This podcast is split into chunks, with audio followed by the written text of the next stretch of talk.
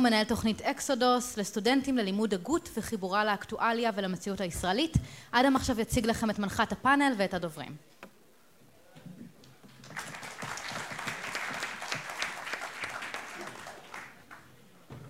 שלום לכולם, תודה שבאתם לדיבייט, לקדומה מחכים כמו שהיא אמרה. ואני שמח מאוד להציג את הדוברים שכאן לפני כן.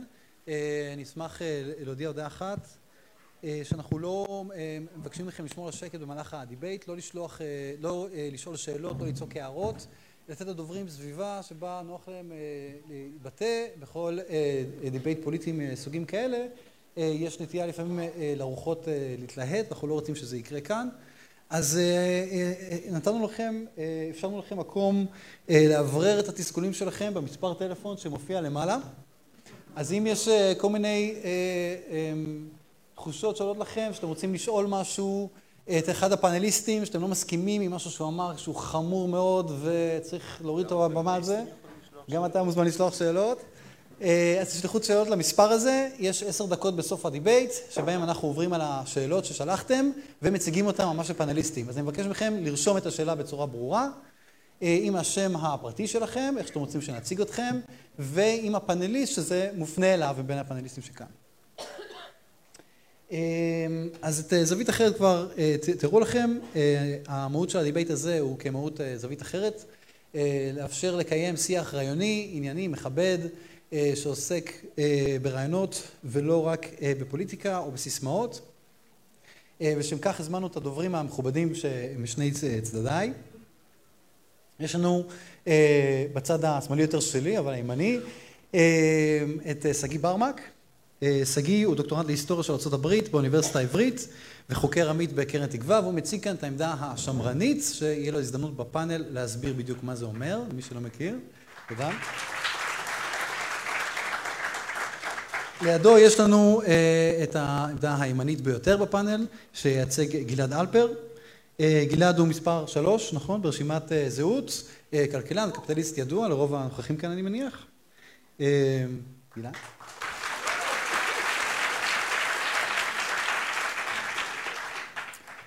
ומצד ימין שלי שמאל שלכם יש את דוקטור אסף שרון דוקטור בחוג לפילוסופיה באוניברסיטה העברית ראש תוכנית פק"מ באוניברסיטת תל אביב, סליחה, ראש תוכנית פק"מ ועמית בכיר במכון מולד המרכז להתחדשות הדמוקרטיה.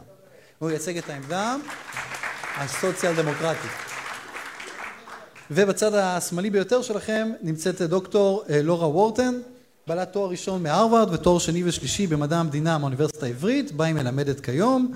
חברת מועצת עיריית ירושלים מטעם מרצ, קיבוצניקית לשעבר ומוציאה ספר על האופן שבו ישראל איבדה את הסדר, את סדר היום החברתי שלה. לורה, תודה רבה שבאת. ואני לא אלאה אתכם בנוכחותי כאן עד סוף הפאנל, הזמנתי, אני שמח להזמין מישהי הרבה יותר ראויה ממני, פובליציסטית וכותבת בהארץ, נווה דרומי תודה רבה.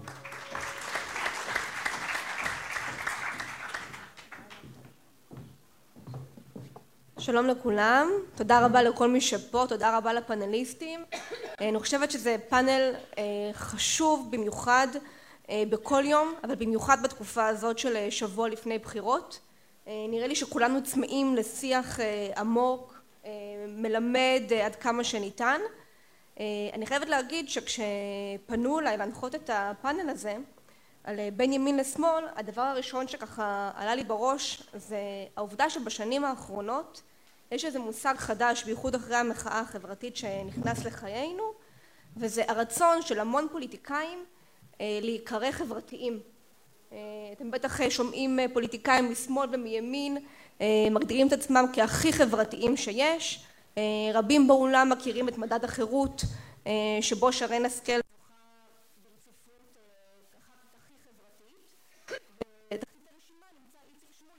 אבל כל אחד מהם בטוח שהוא הכי חברתי והתפיסה שלו היא הכי נכונה עבור החברה.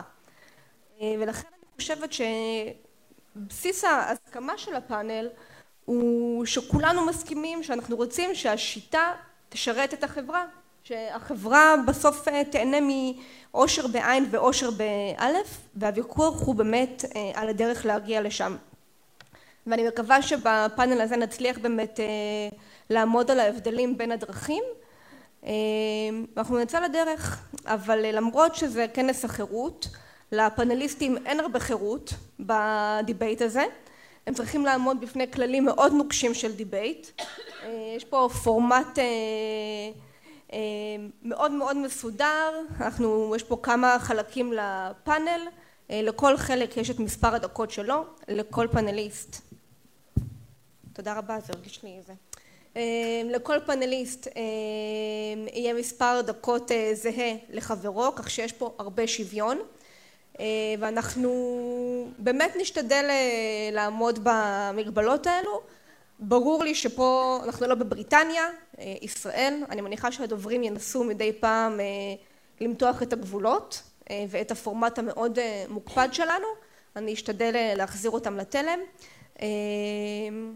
וזהו בואו נצא לדרך. בחלק הראשון אנחנו למעשה ניתן לכל דובר להציג את תפיסת העולם שלו. לכל דובר יש שלוש דקות לאחר מכן אם בוער בכם להגיד משהו למישהו מישהו מהחברים פה תשמרו את זה אצלכם יהיה לכם זמן תגובה בהמשך. אז כמו שאמרתי החלק הראשון לכל דובר יש סליחה? לכל דובר יש שלוש דקות. יושב פה תסתכלו בבקשה פאנליסטים. בחור נחמד שיושב עם שלט הוא ירים אותו כשישארו לכם שלושים שניות עד שזמנכם תם וגם אני אשתדל להסב את תשומת לבכם בלי להפריע לכל הקהל לשמוע את הדברים. דוקטור וורטון אני אשמח להתחיל איתך. אנא הציגי בקווים כלליים את תפיסת עולמך הפוליטית והתייחסי בקצרה לשיטה הכלכלית חברתית הנגזרת ממנה. תודה. תודה. ערב טוב. תפיסת עולם תפיסת העולם שלי באופן כללי אני יכולה להגיד מתבססת על שלושה דברים. אחד החשיבות של השוויון עכשיו שוויון זה דבר שאני חושבת שאנחנו צריכים לדאוג לו ליצור בתוך החברה לא כי קיימת לא כי שוויון קיים דווקא בטבע. להפך יש אנשים שנולדים יותר חזקים יותר גבוהים יותר חכמים ופחות מוגבלויות בלי מוגבלויות ואנחנו צריכים איכשהו כחברה לדאוג שכל אחד מקבל הזדמנות שווה. זה אומר שצריכים להשקיע בחינוך בעיקר אבל גם בתשתיות של המדינה כדי לתת לכל אחד להשתתף במה שהוא רוצה. דבר שני זה חופש או חירות. זה מושג פופולרי פה אני מבינה. אני חושבת שאנחנו צריכים לדאוג שלאנשים תהיה הזדמנות לבחור במה הם יעסקו גם בכלכלה לפרנסה וגם בפנאי. ואנחנו צריכים לאפשר כמה שיותר מבחר כמה שיותר גדול לכל אחד. ודבר המרכיב השלישי זה שותפות. אני חושבת כתפיסת עולם שאנחנו צריכים לשאוף לזה שאנשים יהיו שותפים בחברה. זה אומר גם בייחוד במדינה כמו שלנו כשיש עולים מכל מיני מדינות ועדות שונות ושפות שונות שאנחנו צריכים להשקיע בזה לנסות להביא אנשים להיות יחד. אני חושבת שזה בריא וזה דבר שרוב האנשים רוצים למרות שכמובן מכיוון שאני מכבדת גם את החופש מי שרוצה להתנתק יוכל. עכשיו מכיוון שאלו דברים שאני מאמינה בהם אני חושבת שאנחנו צריכים לדאוג לכלכלה שתבטיח את הדברים האלה לכולם. זה אומר שכולם צריכים לשלם מיסים כל אחד לפי יכולתו כמה שניתן ועם מדרגות מס בהתאם. ואנחנו צריכים להשקיע את הכסף כדי לאפשר גם את השוויון כלומר להשקיע יותר במי שצריך יותר עזרה ללמוד להגיע להישגים להשלים י"ב כיתות זה אומר שאנחנו גם צריכים להשקיע בדברים כמו תחבורה, תשתיות כדי שכל אחד יוכל להגיע וירגיש חופשי ודבר אחרון ראיתי בעניין של שותפות אנחנו צריכים להשקיע להתאים את עצמנו להתאים את החברה כדי שכל אחד ירגיש בה בנוח. תודה. תודה רבה. גלעד, אני אשמח עכשיו את השאלה להפנות אליך. אני מתארת לעצמי שבטח בוער בך לענות ללורה, אבל אני שוב חוזרת על השאלה. אנא הצג בקווים כלליים את תפיסת עולמך הפוליטית והתייחס בשלוש דקות לשיטה הכלכלית חברתית הנגזרת ממנה. לא, לא, לא בוער שום דבר. יש לנו כאן כמה שעה בסופו של דבר, הכל. יש זמן להכל. השיטה שאני מייצג, כלומר פייגלין היה אמור לשבת כאן, כן? אבל במהלך הקמפיין הוא הפך לכל כך ליברל שהוא הפך להיות לי, מסתבר. אז אני פייגלין כאן. השיטה שאני דוגל בה ומייצג אותה כאן זה קפיטליזם או כלכלה חופשית או כלכלת שוק או איך שלא רוצים בדיוק לקרוא לזה, ליברליזם כלכלי וכמובן זו שאלה מאוד גדולה מה זה בכלל קפיטליזם ואני מתאר לעצמי שזה אחד מהמקורות העיקריים לבלבול לא רק במדינת ישראל אלא בהרבה מדינות אחרות ולמה קפיטליזם הפך להיות לסוג של שם גנאי. אז מה זה קפיטליזם? קפיטליזם זה בסך הכל החופש לאדם לעשות עם עצמו ורכושו לפעול בחופשיות עם עצמו ורכושו, לפתוח עסק, לסגור עסק, למצוא עבודה, ליזום, לעבוד, לעשות דברים, להחליף רכוש ושירותים עם אנשים אחרים מתוך רצון חופשי של שני הצדדים, חופש והחופש הזה הוא כמובן נמצא תחת מעטה של הגנה על זכויות קניין, כלומר מותר לעשות את כל הדברים האלה כל עוד לא פוגעים באדם אחר ובגופו וברכושו, כלומר אסור לגנוב, אסור לרצוח, אסור להונות, אסור לרמות, אסור לשדוד, אסור לאנוס, אסור לפגוע באנשים אחרים. זה בגדול השיטה הקפיטליסטית או, החברת, או הליברלית כלכלית והמסקנה המעשית מרעיון כזה או מאידיאולוגיה כזו אם לקחת את זה למדינות טוב אני לא רוצה אולי לקפוץ קדימה מדי אבל תיאורטית מה שזה אומר ברמה המעשית, המעשית זה דברים כמו מיסים נמוכים ככל האפשר, ככל האפשר, החופש לאנשים לייבא, שזה כמובן סיפור גדול בהרבה מדינות וגם בארץ, היכולת ברמה מסוימת או ברמה רבה לאיש עסקים לנהל את העסק שלו כפי שהוא מוצא לנכון וכפי שהלקוחות שלו רוצים ללא, ללא התערבות יתר של המדינה וכולי וכולי, אבל אפשר לדבר על זה עוד ועוד ועוד, אבל הניפו לי כאן את השלט, אז הרעיון זה חירות כלכלית ככל האפשר, מה שמביא לכפי שאמרתי, כלכלה חופשית.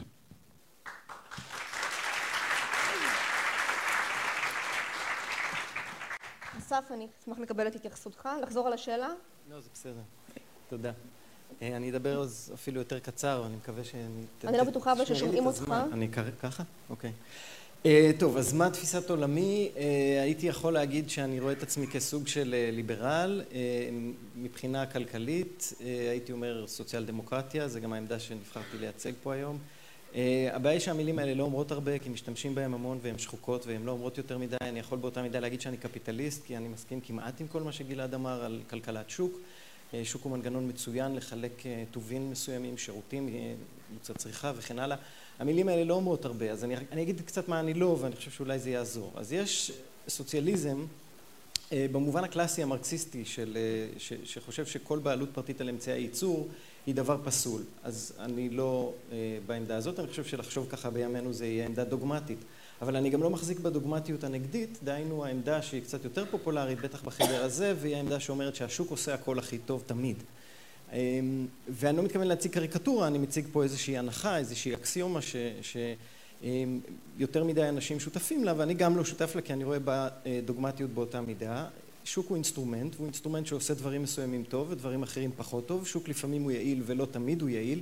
הם מדברים היום הרבה על ואוצ'רים, אז כשמילטון פרידמן דיבר על זה בשנות ה-70 היה אפשר לחשוב שזה רעיון טוב, והיום אנחנו יודעים קצת יותר ויודעים שבלפחות הקשרים מסוימים, במקרים מסוימים, זה לא רעיון שעובד כל כך טוב, הוא פשוט לא יעיל, הוא לא מספק, לא, לא כלכלית יעיל וגם לא חינוכית יעיל.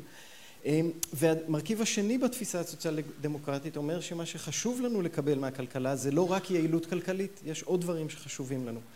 ולכן השאלה היא איזה דברים אנחנו נרצה לחשוף אותם לשוק ובאיזה כללי משחק, מה תהיה הרגולציה.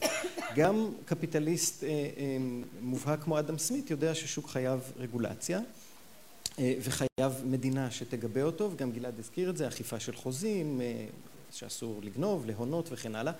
והשאלה היא מהם העקרונות שלפיהם אנחנו נחליט את מה חושפים לשוק ואת מה לא. אז למשל את מערכת המשפט אנחנו לא שמים בשוק כי זה נראה לנו רעיון רע מאוד שננהל צדק במנגנון שוקי. למי יש יותר כסף, מי יכול לשלם יותר או פחות.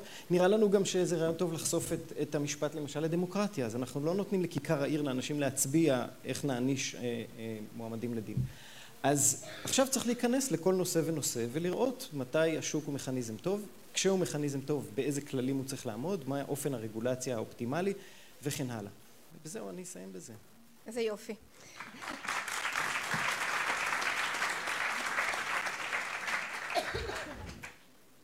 שגיא? טוב, אז אה, קודם כל אני רוצה להתחיל בלהגיד תודה למארגנים של הכנס, אה, ובאמת כל הכבוד, ותודה לכם שבאתם. ואני אנסה להיות ממושמע כמו אמיתי, אבל אני לא מבטיח שאני אצליח. אה, טוב, תראו, לתאר ולהסביר את העמדה השמרנית בשלוש דקות, זה קצת כמו לנסות ולשכנע את איציק שמולי או את סתיו שפיר שכסף לא צומח על העצים, כן? זוהי משימה בלתי אפשרית, אבל אני אנסה בכל זאת לעשות את זה. אז תראו, אה, השמרנות כתפיסת עולם מתחילה ברגש עמוק של פליאה והוקרת תודה. תחשבו על זה, אה, כולנו ירשנו אה, תרבות פוליטית, ציוויליזציה מפוארת, שלא אנחנו עשינו ולא אנחנו יצרנו אותה. כולנו, מהזווית השמרנית, עשירים במובן העמוק של המילה, וכל הנכסים האלה, שהם הירושה והתוצאה של איזושהי צבירה רב-דורית משותפת, הם אה, שברירים וחשוב לנו לשמר אותם, חשוב לנו לשמר את מה שטוב. בעיקר בבחירות אנחנו תמיד שומעים על פוליטיקאים שרוצים לשנות. אוקיי? אז שמרנים באים טיפה לעצור ולבוא ולהצביע על כך שיש הרבה טוב בחברה ובתרבות שלנו וכדאי להגן עליו מפני מי שרוצים להרוס אותו. עכשיו אני לא סתם אמרתי ששמרנות הולכת עם הוקרת תודה מפני שזה בדיוק ההפך ממה שתשמעו בחוגים מסוימים בשמאל. אוקיי? איפה ששמרנים רואים הישגים משותפים ורב דוריים, לא מעט אנשים בשמאל אה, מגלים ניצול מעמדי, דיכוי מגדרי, אפליה, הגמוניה, פריבילגיות, ודווקא בתרבות שלנו, שהיא מאוד רווחת במדעי הרוח, חשוב לנו כשמרנים לבוא ולעצור לרגע. עכשיו, האם זה אומר שאני כשמרן מתנגד לכל שינוי, או ששמרנים בכלל מתנגדים לשינויים? התשובה היא כמובן לא. אוקיי, אבי השמרנות, אדמונד ברק, אה, טען מפורסמות שמדינה ללא האמצעי לשינוי חסרה את האמצעים לשימור. אוקיי, אז ברור לי לחלוטין שכדי לשמר את מה שיקר וטוב פה בישראל של ימינו, אנחנו נצטרך לשנות לא מעט. אבל שמרנים נמצאים שם כדי לדבר על טיבו של השינוי. אה, וזוהי נקודה מאוד מאוד חשובה, אם לא, אם לא המהותית.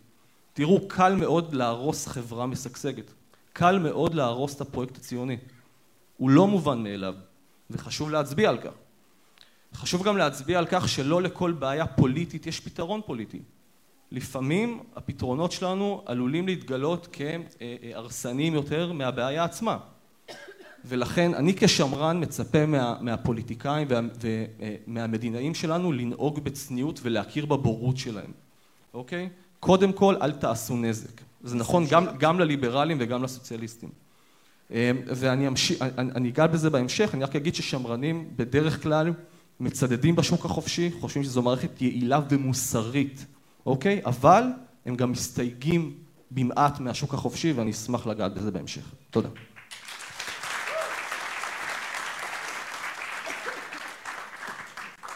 שגיא, אם כבר דיברת וקצת חרגת מהדקות, סתם, אבל... אה, פתחתי גבולות. לגמרי. ואתה עוד שמרן. אמ, נמשיך איתך, אנחנו עדיין בחלק הראשון, אמ, אבל אני הייתי שמחה אם תיקח אה, שתי דקות בשביל אה, להגיב לאחד הדוברים פה ולהצביע על כשל שזיהית בדברים שלו. ואנחנו, מה שנעשה אחרי זה, אחרי שאתה תגיב לאחד החברים בפאנל, אה, מי שאליו הופנה, הופנתה את השאלה יענה במשך דקה. אז אה, אני אצביע על שני דברים קטנים ככה שתפסו את תשומת ליבי. אה, הדבר, הסוגיה הראשונה אה, זה משהו שלורה אמרה, כן? והיא אמרה שמיסים כל אחד צריך לשלם כפי יכולתו. סליחה, למה שנעניש, למה שנעניש הצלחה? אוקיי? אז זו הנקודה הראשונה. זאת אומרת, עצם המחשבה לפיה כל אחד צריך לשלם כפי יכולתו, נשמעת לי כלא הוגנת וכלא צודקת. זה לא אומר כמובן שאני מתנגד למיסים. בנוגע לסוגיה של הוואוצ'רים, אוקיי? וישר אמ, אה, קפצנו לשאלות של תועלת, כן? האם הוואוצ'רים זה יעיל או לא יעיל, כן? וכמובן שהמחקרים חלוקים על כך, אבל זו לא השאלה. השאלה היא לא האם מערכת של ואוצ'רים היא יעילה או לא. השאלה היא שאלה הרבה יותר מהותית ויסודית. האם לי כהורה ישנה חירות לבחור עבור הילד שלי, לא של המדינה, איזה חינוך הוא יקבל? יעילות היא חשובה, אבל קודם כל יש פה עיקרון מקודש של חירות ובעלות. אלה הם הילדים שלי, ולי עומדת הזכות לקבוע ולבחור עבורם איזה חינוך הם יקבלו.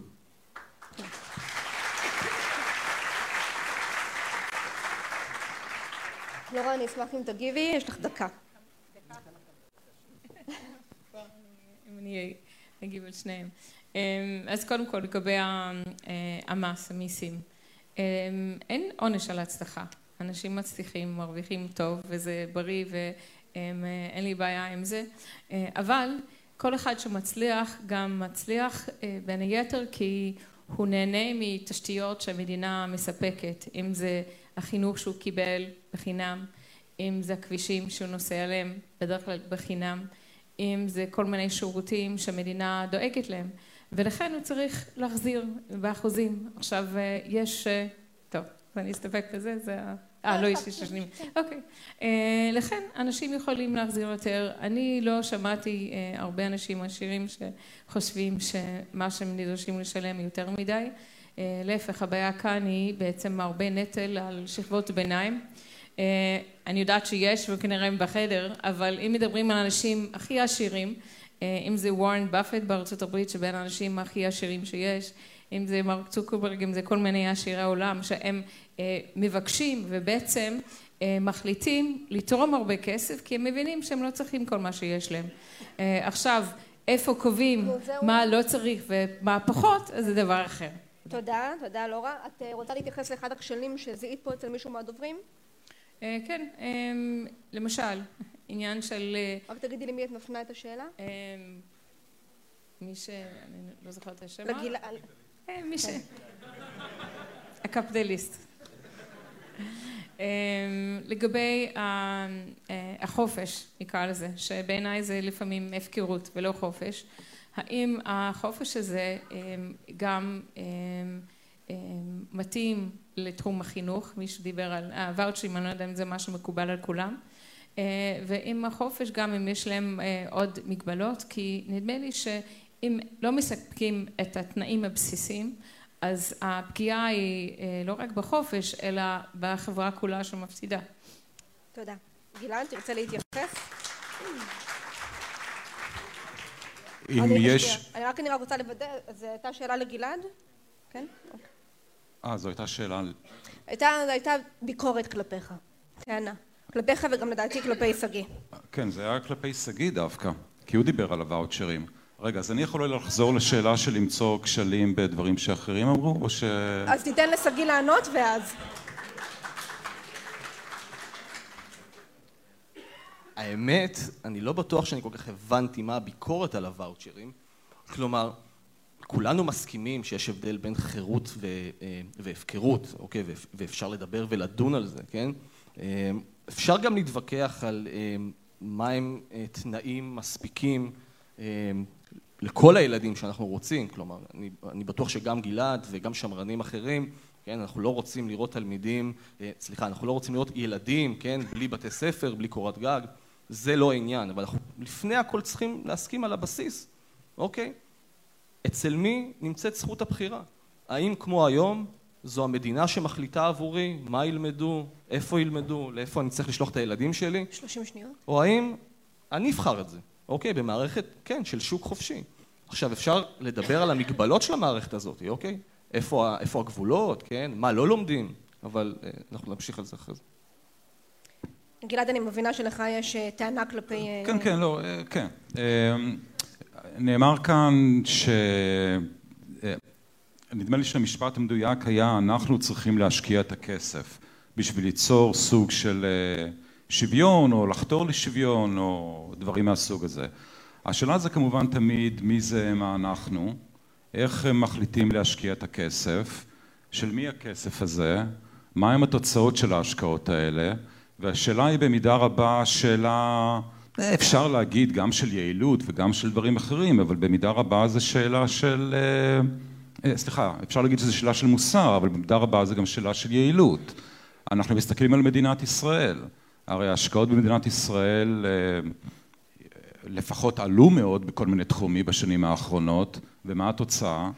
החינוך כאן השתפר בצורה משמעותית כלשהי, תקציב המשטרה עלה יפה מאוד מאוד בשנים האחרונות, השירות שהמשטרה נותן השתפר, השתפר בצורה כלשהי, הם טובים בלעצור את ה... את... נו, את החבר'ה של טלגראס, אבל אה, הם, הם, הם, הם נלחמים בפרוטקשן שסובלות מהם חנויות במרכז הארץ, הם באמת משפרים את הרמה של החינוך, כלומר זה נכון שצריך להשקיע, זה ברור, ברור שאי אפשר בלי השקעות ובלי תשתיות ובלי כל הדברים האלה, השאלה היא האם כשהמדינה היא זו שלוקחת על עצמה את רוב ההשקעות האלה מה אנחנו מקבלים, כי... 30 שניות. 30 שניות. כי צריך לזכור, ואני אני חוש, אני, אני אומר את זה פעם אחר פעם במהלך הקמפיין, אני הרי בקמפיין, שכל פעם שאומרים שהמדינה צריכה להשקיע, לאנשים מה שעולה בראש זה איזשהו חיזיון חצי אלוהי של איזושהי ישות מדינתית של אנשים טובים עם רצונות טובים שירפאו אותנו ויגנו עלינו ויחנכו אותנו ויבריאו אותנו מהמחלות שלנו אבל במציאות המדינה זה פולישוק כן כשאנחנו אומרים שאנחנו רוצים שהמדינה תשקיע ותשקיע תודה זה פולישוק שישקיע וישקיע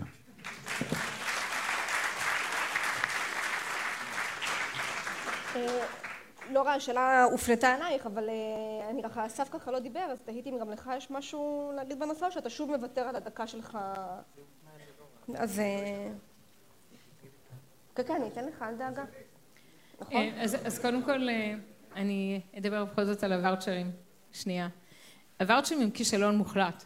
בארצות הברית, מקומות שניסו לעבוד איתם. אמ, כי הזכות לבחירה היא בעצם אשליה. מה שקורה זה שנותנים את הזכות לבחור במקומות שאין להם בחירה. נגיד אם נלך לדימונה, לירוחם, ניתן לאנשים ואוצ'רים.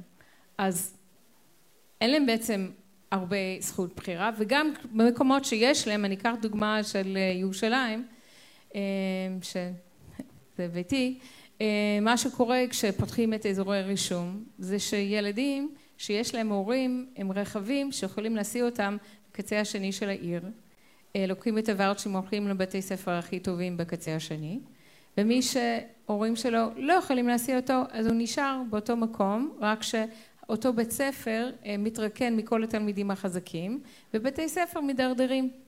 ולכן מצב של מערכת החינוך בארצות הברית היא אה, קטיסטרופה ומקומות שניסו אה, ניסויים דומים זה מה שקורה. אה, אז הרעיון של החופש הוא רעיון יפה רק שנורא קשה לממש אותו נדבר על זה בהמשך. אז אסף אני אשמח אם תתייחס ל... אם עלתה פה טענה שלא הסכמת איתה או שאתה מבקר אותה אני אשמח אם תסב את תשומת ליבנו. אני חושב שהשאלה ששאלת במקור היה על הכשל בתפיסה אחרת שהוצגה פה ואני חושב שהכשל המרכזי בשיטה הליברטריאנית שככה ראוי לקרוא לה ולא קפיטליזם אה, הכשל המרכזי הוא בהבנת מושג החירות עצמו. והכשל הוא כפול. ראשית יש כשל במחשבה שחירות ורק חירות היא הערך היחיד שהשוק והמדינה אמורים לקדם אותו וההתעלמות מכך שזה ערך מאוד חשוב אולי אפילו ראשון במעלה אבל לא יחיד. אבל הכשל היותר עמוק הוא בהבנה של עצם מושג החירות. כמובן שהרעיון הוא שצריך להבין חירות באופן שלילי בלבד, דהיינו חירות כאי התערבות, כולנו מכירים את המהלך הזה, אבל כמו שאמרו רבים וגדולים וטובים ממני כבר הרבה מאוד פעמים, ההבנה הזאת היא, היא, היא הבנה לקויה של מושג החירות, כי מה שמעניין אותנו בחירות והחירות שיש לה ערך עבורנו היא היכולת לממש את החירות שלנו, לחיות את החיים שלנו כמו שאנחנו רוצים ולא רק אי התערבות. החירות להיות מנוצל או לנצל אחרים, החירות להיות עני או להיות נכה החירות להיות מושפל, מודר או מופלה, אלה לא חירויות שאנחנו אה, אה, מייחסים להם ערך. ולכן חירות שלילית טהורה היא רעיון שלא ניתן בעצם להגן עליו, מה שהבינו גם ליברטריאנים גדולים כמו פרידריך הייק. אם כבר רוצים להגן על חירות שלילית טהורה, אז המסקנה, העמדה הנגזרת היא לא עמדה ליברטריאנית, היא עמדה אנרכיסטית.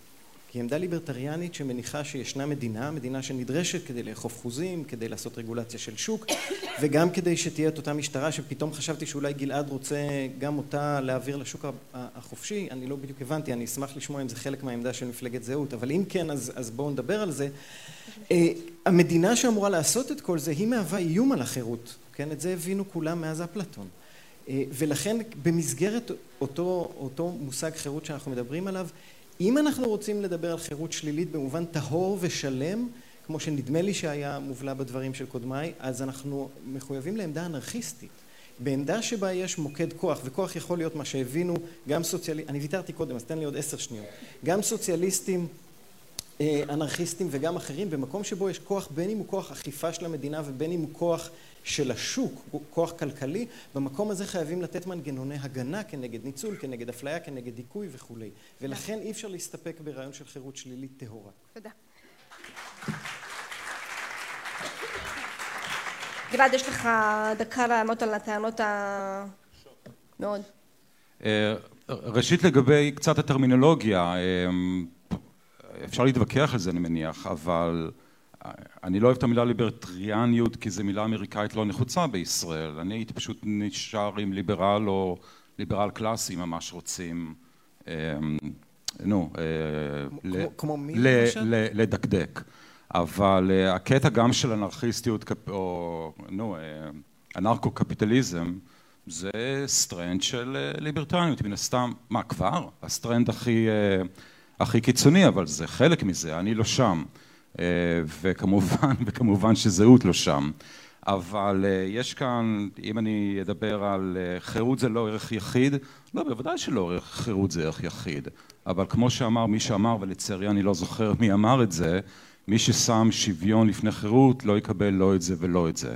ומי ששם חירות לפני שוויון יקבל במידה רבה את הראשון ובמידה רבה גם את השני. כלומר החירות זה פשוט הדרך הכי יעילה ומוסרית לקבל את כל הדברים הטובים.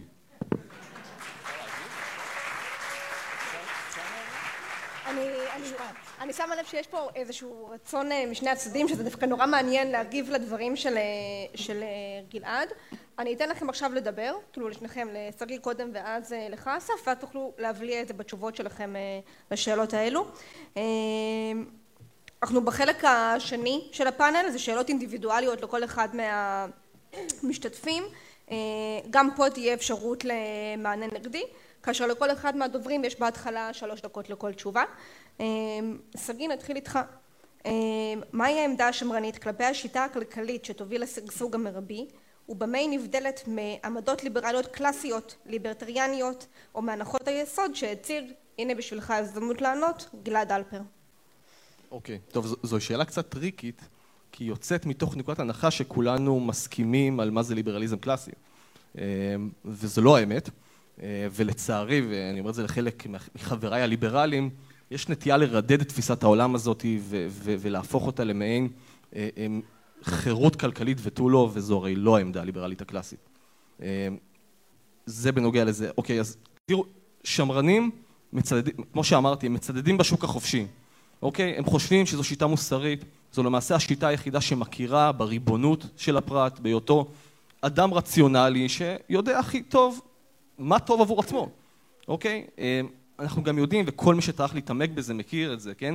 שאם אנחנו רוצים מנגנון מחירים ואם אנחנו רוצים קואורדינציה בחברת המונים אנחנו חייבים בעלות פרטית על קניין. אנחנו גם יודעים שכאשר המדינה מתערבת ומפרה את הבעלות הפרטית הזאת הרבה מאוד בעיות כלכליות צומחות להן.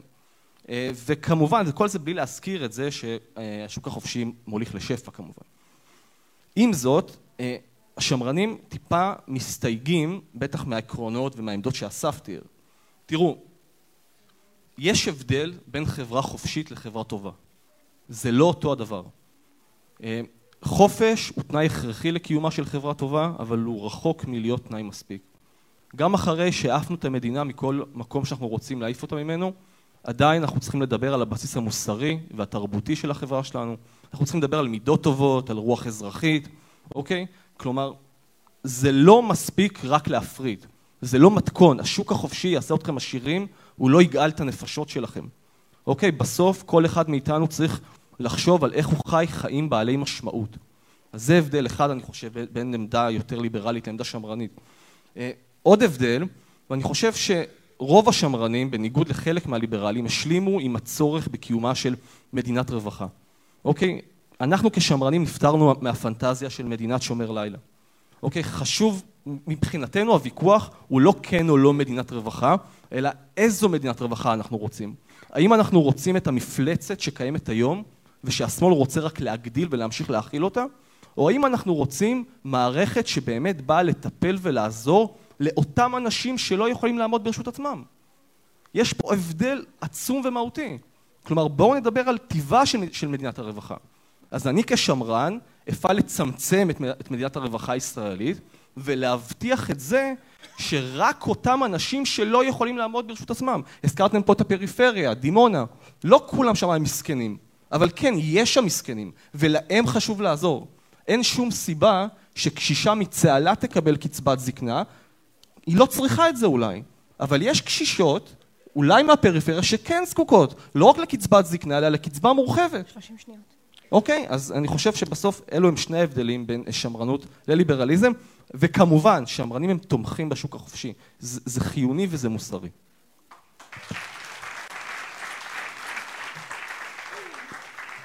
אסף, אה, אה, יש לי פה שאלה ככה ממש אה, למידותיך, אבל גם אם תרצה לקחת זמן ולהגיב למה שקודם בער בך, אתה מוזמן, בזמן מדוד.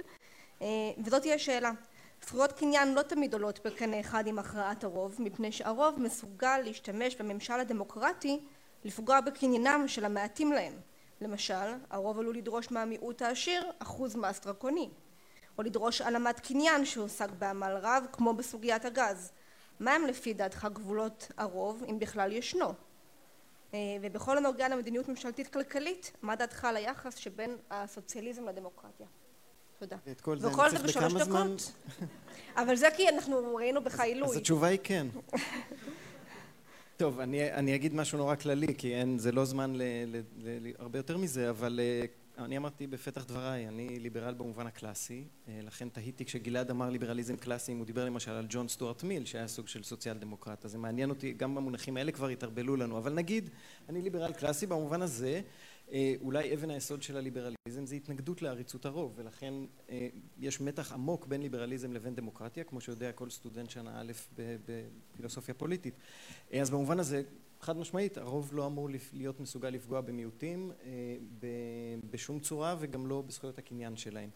אני מאוד שמח אבל אה, על הדברים ששגיא אמר עכשיו, נראה לי שהם ממש מקדמים את הדיון כי, כי, כי, יש פה דיון אמיתי וויכוח אמיתי בין שתי תפיסות עולם, אבל יש פה גם סוג של בלוף, ואני חושב שהדברים של שגיא התחילו לחשוף חלק מהבלוף שחשוב לעשות אותו כדי לנהל את הדיון האמיתי, והבלוף הוא הבלוף הבא.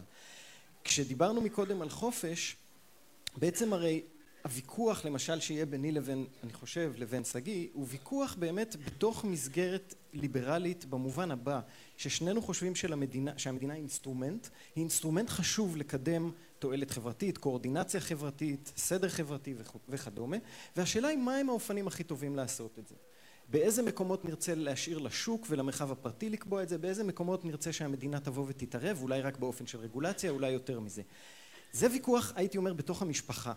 בתוך המשפחה מה, מהטעם הבא, בגלל הדבר הבא ששגיא אמר, וזה, ה, אני רשמתי לי את הציטוט, הוא אמר, זה לא יגאל את הנפשות שלנו. חירות שלילית, או, או אפילו חירות כלכלית, אני חושב, נכון? לא תגאל את נפשותנו, ואני חושב שהוא צודק, זה נכון. ופה מתחיל הוויכוח היותר מהותי בין הליברל לבין השמרן. האם זה מתפקידה של המדינה לגאול את הנפשות שלנו? זה ויכוח מהותי. ופה יש ויכוח עמוק ואמיתי שאני אשמח מאוד לנהל אותו, אבל עכשיו אני רוצה לדבר על הבלוף. כי הבלוף הוא, אני חושב במקום שכרגע גלעד מייצג אותו, היה אמור להיות פה פייגלין, אז אני לא רוצה להדביק לך את זה ברמה האישית, אבל מפלגת זהות ודאי מייצגת אותו, וזה המקום שאומר את הדבר הבא.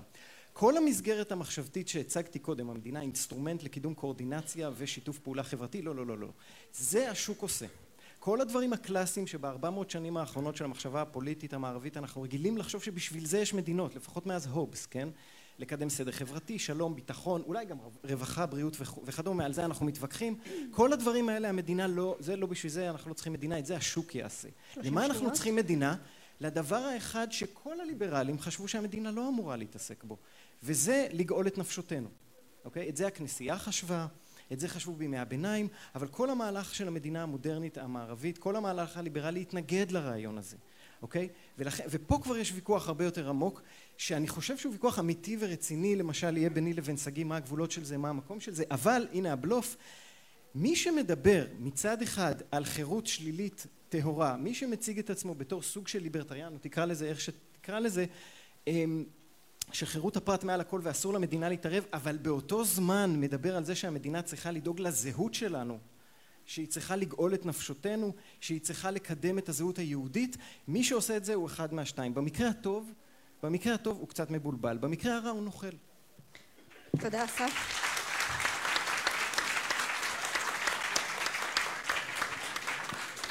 אה, ואני אתן קודם ללורה ואז אני בטח גם ללורה תרצה להגיב אז תוכל לאסוף.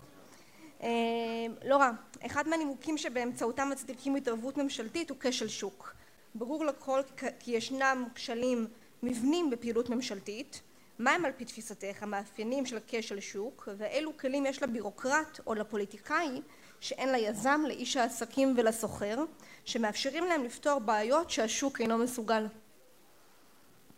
כן, זה שאלה לא, לא פשוטה לשתי דקות, כמה יש? שלוש. שלוש דקות, אבל אה, אני אעשה. קודם כל, אה, בכל המודלים הכלכליים הקלאסיים יש הנחות יסוד שאנחנו יודעים שלא קיימים. המודל הקלאסי מניח שיש מידע חופשי ומלא לכל אחד, ואין. הוא מניח שיש תנועה חופשית של אנשים שאם יש, אני לא יודעת, משרה פנויה במטולה, אני יודעת זה גם אני גר באילת וגם אוכל להגיע לשם. ההנחה שלכל אחד באמת יש הזדמנויות שוות.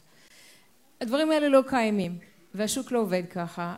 בחברה שלנו עשרה אחוז מהחברה, עשרה אחוז מהתושבים מוגדרים כאנשים עם מוגבלות כלשהי. עשרים אחוז הם מיעוט לאומי שיש להם לפעמים קשיים עם השפה, גם על גישה למידע. חמישים אחוז וחמישים ואחד אחוז נשים שיש אפליה ממוסדת נגדם שאפשר להתווכח כמה היא קיימת אבל העובדה היא שלנשים יש באופן כללי יותר השכלה ואלף ואחת דברים אני לא אפרט אבל הם חיים וכל עבודה שהם ניגשים עליה יש להם פחות סיכוי לזכות בה כמעט בכל מחקר שנעשה אז ההנחות שהכל חופשי ופתוח לא ההנחה היא זאתי לא נכונה. אבל אני רוצה לחזור ולדבר על, על דברים לגבי הניהול. אני חושבת שהמדינה צריכה לנהל את הדברים הבסיסיים לספק את הצרכים הבסיסיים של, ה, של, התושב, של האזרחים שזה בריאות, חינוך, תחבורה, משפט, בתי סוהר ואני חושבת שיוכל לעשות את זה טוב. הבעיה אצלנו למשל עם החינוך עם התקציב שגדל ולא שיפר כהוא זה התוצאות היא שאין פיקוח. זאת אומרת מפזרים את הכסף הרבה יותר כסף ויש כמעט אפס פיקוח. יש מערכת שלמה, מערכת חינוך שלמה שאין עליה כמעט פיקוח בכלל, לא על התכנים, לא על התנאים, לא על שום דבר. אז אני חושבת שרק מראה שמה שצריך לעשות זה לדאוג לניהול, ניהול יותר טוב. לגבי החינוך אני חושבת שברור ש...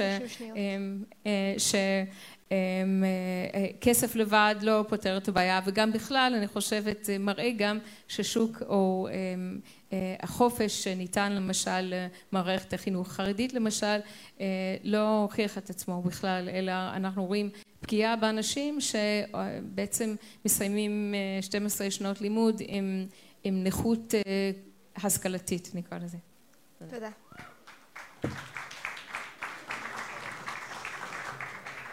גלעד אני אפנה לך שאלה אני אנחנו גם אחרי זה ניתן אפשרות, שרי כבר ענה, אבל אולי לחלקכם לתת מענה אם יהיה לנו זמן. גלעד, השוק החופשי כשלעצמו אינו בהכרח מוסרי וערכי, כפי, שמעד, כפי שהן מעידות תעשיות הפורנוגרפיה והזנות המשגשגות תחת היתר חוקי או מיסוד.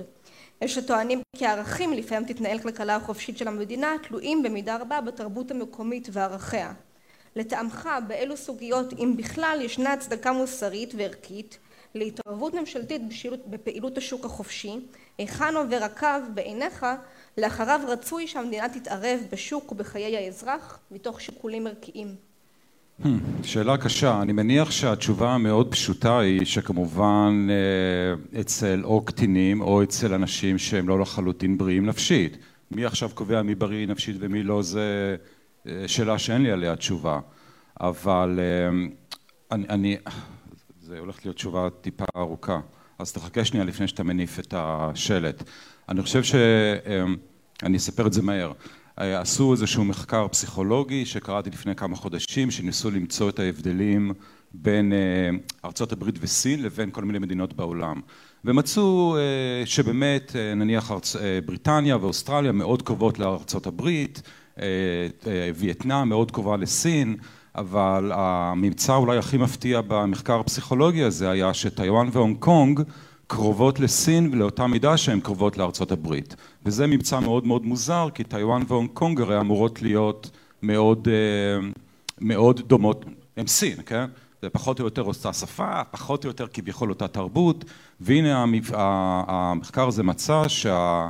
שתי המדינות האלה מאוד קרובות לארצות הברית. עכשיו למה? זה כמובן בגלל שבשתי המדינות האלה שורר משטר כלכלי יחסית קפיטליסטי בעשרות השנים האחרונות. מה שאני מנסה לחתור אליו ששיטה כלכלית משנה תרבות במידה רבה, אפשר לטעון משפרת, אני בוודאי חושב שהיא משפרת ואין לי זמן אה, אבל אני... אה, טוב, אז אני חייב לספר בדיחה. אפשר לספר בדיחה? זה הזמן שלך? זה המשאב שלך? זה משאב שלי. טוב, זו בדיחה טובה. אתם... טוב, אני חושב שהיא טובה. אה, הבדיחה הזו היא בדיחה על רוסיה הסובייטית, בתקופת רוסיה הסובייטית, ברית המועצות, מסתובב לו בן אדם ברחוב ופתאום מוצא מנורה זרוקה על הכביש. הוא מרים את המנורה, משפשף אותה קצת ויוצא ג'יני. והבן אדם אומר, אה, איזה כיף, יצא ג'יני, אני הולך לבקש עכשיו מלא משאלות. אז הג'יני אומר לו, רגע, רגע, רגע, חכה שנייה, אני ג'יני קומוניסט. מה זה אומר? דבר ראשון, יש לך רק משאלה אחת, ודבר שני, לשכן שלך אני הולך לתת פי שתיים ממה שאני נותן לך. אז הבן אדם חשב, חשב, חשב ואמר, אתה יודע מה, אם ככה אני רוצה שתהפוך אותי עיוור בעין אחת. ומה שהבדיחה הזו מנסה לספר, שדווקא במשטרים לא חופשיים, אנשים לא יודעים להתייחס אחד לשני יפה. אה, אבל יש לי עוד זמן, אז אני אחזור ל... אה, כן, לגאול את נפשותנו. זה קצת עירוב של הקמפיין, אז קצת קשה לי עם זה, אבל אה, אני חושב... סליחה? 30 שניות. הייתי אומר שה... חלק נכבד מהרעיונות של זהות, כמו הקטע של להוציא את הנישואים מהזרועות של המדינה ודברים מסוג זה, זה בדיוק, במידה מסוימת בדיוק ההפך. כלומר, דווקא לא להסתכל על המדינה ככלי שגואל את נפשותנו ושתפקיד המדינה להתעסק לנו בחיים, אלא לנסות איכשהו להפריד את זה.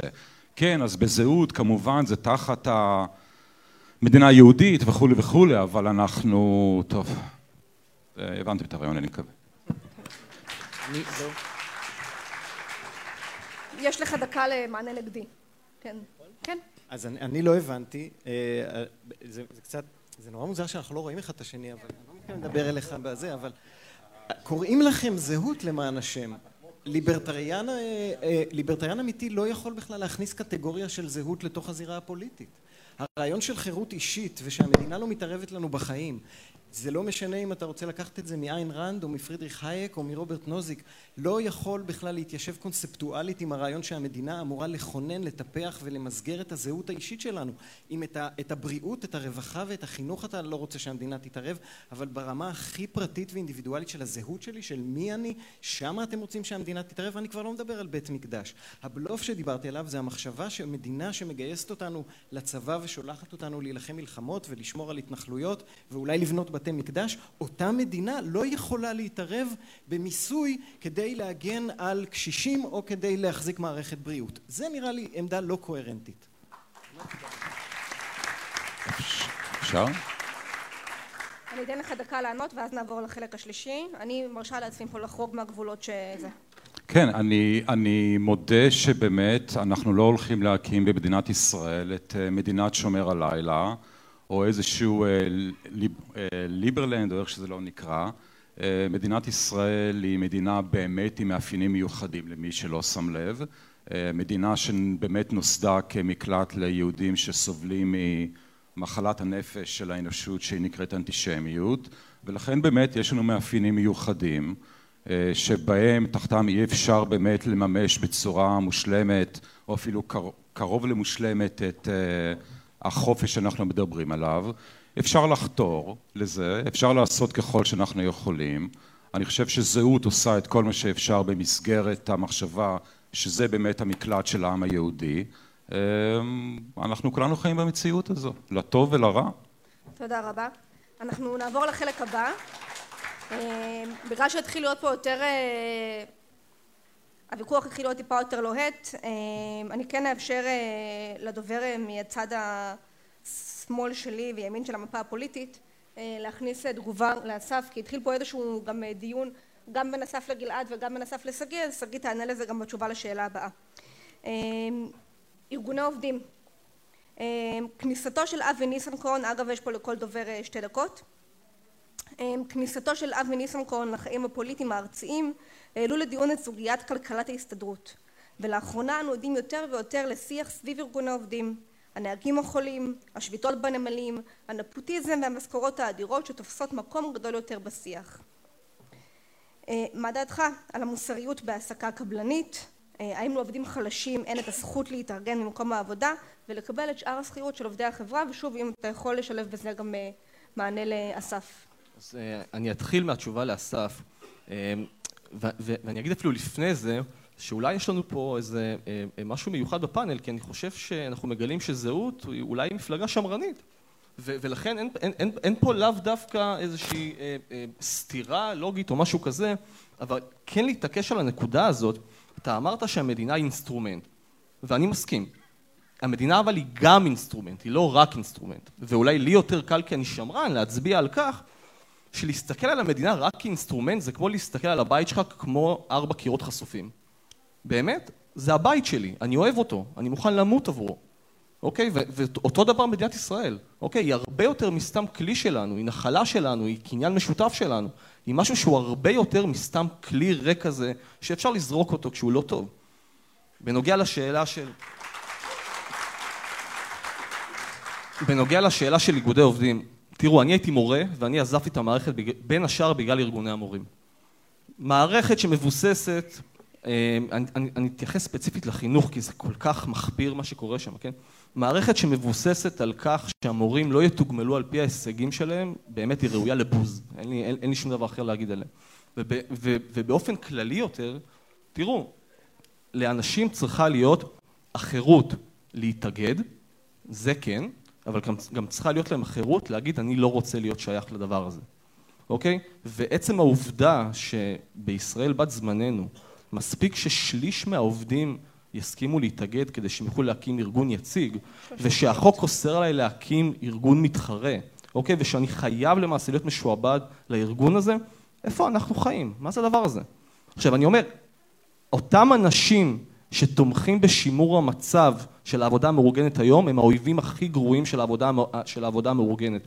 הם הפכו אותה לכלי של אופורטיוניסטים ונצלנים ובאמת ייקח לנו הרבה מאוד שנים, הרבה מאוד שנים לתקן את הנזק שלהם.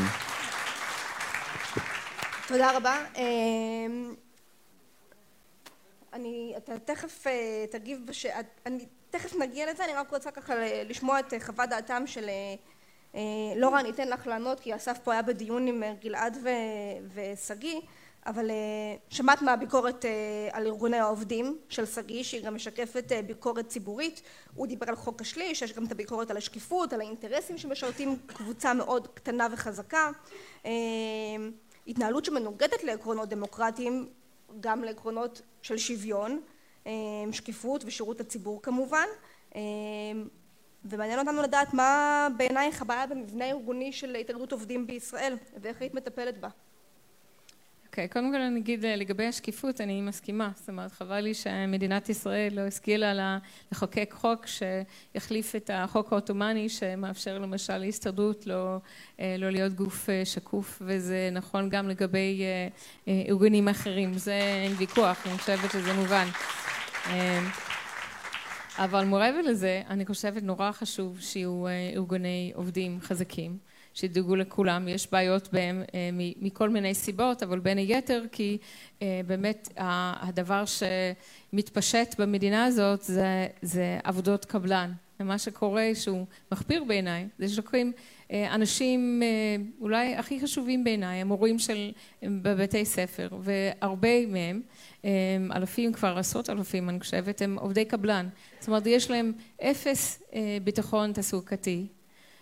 יש להם תנאים קשים מאוד. הם גם עובדים אני לא יודעת כמה מכם הייתם מורים או אני הייתי מורה. לנסות ללמד כיתה עם ארבעים תלמידים עם תקציב דל ומשכורת דלה נורא קשה ואני חושבת שדבר המינימלי שהמדינה צריכה להבטיח, מערכת החינוך צריכה להבטיח למורים, זה ביטחון בעבודה. ודבר נוסף הוא תנאים, לפחות תנאי שכר, שיחפו קצת על תנאי הלימוד שיש לתלמידים.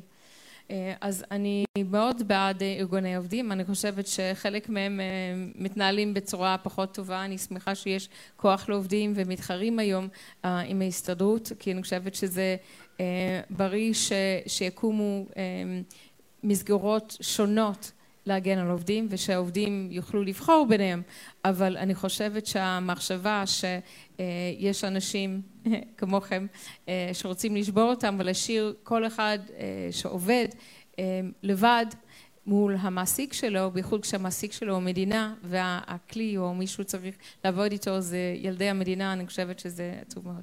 תודה. תודה רבה. אנחנו צריכים לעבור לשאלות מהקהל. אפשר תגובה קצרצרה? פשוט כי השם של זהות כל הזמן נגרר לדיון, לא שאני מתנגד, אבל בכל זאת זה גורם לי להגיב. שגיא אומר אולי יש הרבה יותר שמרנות בזהות ממה שהוא חשב, ואין ספק שיש. אני פשוט מגיב שאני מסכים. מי זה המלך הצרפתי שאמר המדינה זה אני? לואי ה-15? לואי ה-14. טוב, כולם יהיו אותו הדבר. אז זהות זה לא אני. יש בזהות הרבה דברים שאני, לא הרבה דברים, אבל יש כמה דברים שאני לא מסכים איתם, ולכן באמת זהות היא מפלגה הרבה יותר שמרנית ממה שאנשים אולי חושבים. כלומר, אני מסכים. שזה בסדר, כי אנחנו באותו צד. אתה רוצה גם לנצל את זכותך לשלושים שניות בשם השוויון? לענות למישהו מה... לא? אוקיי. בסדר, אז אתה יודע מה? אני אפנה לך את השאלה הראשונה מהקהל. רועי שוורץ תיכון שואל באיזו מפלגה אתה תומך? למה במשנה הכלכלית שלה, למה במשנה הכלכלית שלה אתה מסכים ולמה אתה מתנגד? מה אתה מצפה שיושם מהמשנה הזאת בכנסת הבאה? איך אמרת קודם? רועי. רועי. טוב רועי, אני אאלץ לאכזב אותך, אבל אין אף מפלגה שאני תומך בה כרגע. ולא רק בגלל המשנה הכלכלית, אלא כי אני לצערי אין היום אף מפלגה שמייצגת את הליברליזם הקלאסי שאני רואה את עצמי כמישהו שמחזיק בו. אני אומר לכם בכנות, אני לא יודע גם למי אני אצביע בעוד שבוע. זה נראה לי שאלה שהיא מסקרנת גם אותי, אבל היא לא נורא נורא קריטית, כי הקוד שלי הוא רק אחד מבין הרבה, אז הוא לא, הוא לא הולך להשפיע המון. אני חושב שהשאלה שאני יכול לנצל את זה כדי להגיד משהו, פשוט כי, כי עלה פה שוב באמת נקודה שמעניין לברר אותה. הוויכוח פה בין שמרנות לליברליזם נראה לי מהותי, והוא מהותי לחברה הישראלית. ורק חשוב לי לתקן, אם, אם התבטאתי לא בצורה בהירה מספיק, בגלל התגובה של שגיא, כשאני אומר שהמדינה אינסטרומנט, הכוונה היא לא שזה אינסטרומנט במובן של אם זה נוח לי אני לוקח ואם לא אז אני זורק. חד משמעית, למדינה יש הרבה מאוד מימדים סנטימנטליים, סימבוליים, ערכיים, זהותיים וכולי, וכמו שאתה אומר, מדינה זה אחד מהדברים שאנחנו מוכנים להרוג ולהרג עבורם. מכאן לא נובע שהמדינה או הזרועות הפורמליים של המדינה בעיקר לא הרוב הקונטינגנטי שאיכשהו התהווה כאן, הוא זה שיכתיב לנו את הזהות, את המהות, את האופי של המדינה. פה המקום שהליברלים נחלקים אולי על חלק מהשמרנים, אוקיי? ופה צריך להגיד, שאלת החירות היא קריטית, כי מי שחושב שהמדינה צריכה להכתיב לנו מה זה להיות יהודי, מהי זהות יהודית, מה זה מורשת ישראל, ולא שהדברים האלה הם דברים שצריכים לצמוח באופן חופשי מתוך האינטראקציה החברתית, התרבותית שאנחנו מנהלים בתוכנו. מי שחושב שהמדינה צריכה להכתיב את הדברים האלה, הוא לא חושב שאנחנו באמת צריכים להיות חופשיים, בטח לא במובן הליברלי הקלאסי. כי יש פה איזה תכתיב חיצוני, יש כאן איזה, איזה דוגמה, איזה תפיסת עולם, איזה מערכת ערכים, שהיא, אנחנו אמורים להיות מחויבים אליה באופן אפריורי, עוד לפני הבחירות שאנחנו עושים. ופה יש באמת ויכוח מהותי, אני חושב, בינינו. אז זה לא על שאלת האינסטרומנט, זה על שאלת מה תפקידה של המדינה. האם תפקידה של המדינה הוא לייצר את המרחב שבתוכו אנחנו מכוננים זהות, מטפחים זהות, משכפלים זהות, מתווכחים על זהות, אבל זה הכל.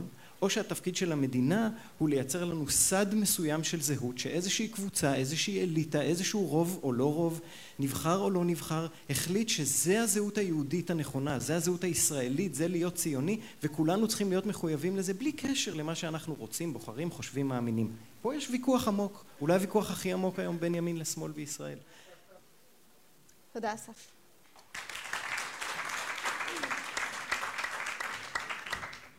גלעד, יש פה שאלה אליך. מה עמדתך לגבי חובת ההנגשה לנכים כאשר מדובר בעסקים פרטיים? ויובל שואל. יובל, תודה רבה על השאלה. אמ, תראה, יש כאן את הפוליטיקה ויש את המציאות. טוב, שבמקרה זה הן אולי דומות. אז אני אחזור, אה, מאחר שזה נושא פוליטי, אין לי ברירה אלא לחזור על העמדה של זהות.